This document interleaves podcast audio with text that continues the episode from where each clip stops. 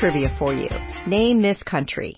I'll give you a couple of hints. It's slightly smaller than the state of California, and more than 127 million people call it home. It's also the place where PlayStation and gel pens were invented, and it boasts stunning mountains, parks, and beaches, and has a wealth of historical landmarks and a welcoming culture.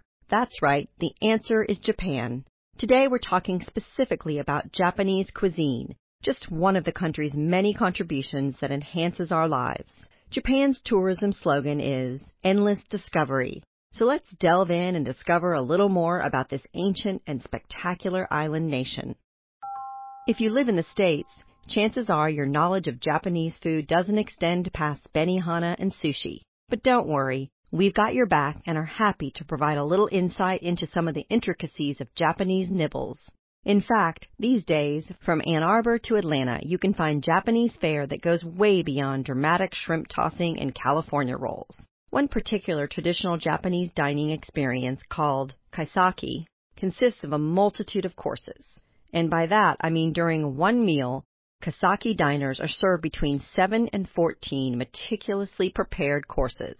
Kaiseki is an elegant and prestigious experience, and with an emphasis on including top quality local seasonal food, this Japanese specialty has influenced chefs of every cuisine throughout the world. The Japanese philosophy of highlighting the best local and seasonal ingredients can only be defined as a culinary art form. No one demonstrates this more fastidiously than Niki Nakayama, chef and owner of En Naka, the preeminent kaiseki restaurant in Los Angeles. Niki's Los Angeles restaurant is a family affair, with her wife serving as partner and sous chef. And these ladies are nothing if not total advocates of kaiseki, noting that at En Naka the whole of a meal is as important as the sum of its parts. Like a symphonic performance, En Naka's modern kaiseki menu features 13 consecutive courses, each demonstrating a natural progression and plenty of unhurried technique and unrivaled beauty.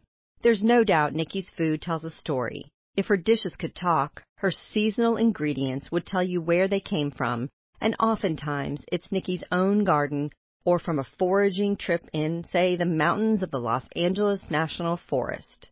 Niki, who's originally from Los Angeles, began her culinary career under the tutelage of several renowned chefs, and later spent three years in Japan, immersing herself in the art of Japanese cuisine, both traditional and cutting edge. Her first restaurant was entirely female run, and her second eatery was touted as a gourmet Japanese takeout spot by day and an intimate chef's table by night. At En Naka, diners clamor for Niki's cuisine, even though the waiting list for reservations is three months long. As many female chefs can attest, a career in the culinary arts often comes served with a side of misogyny, and this is certainly true in Japanese cooking, especially kaiseki. In fact, Niki is one of the only female kaiseki masters in the world, and she says she's experienced plenty of discrimination as a female chef. But this culinary maestro doesn't let the dudes get her down. And if you want to get a glimpse of this master at work, check out the Netflix series Chef's Table featuring the one and only Niki.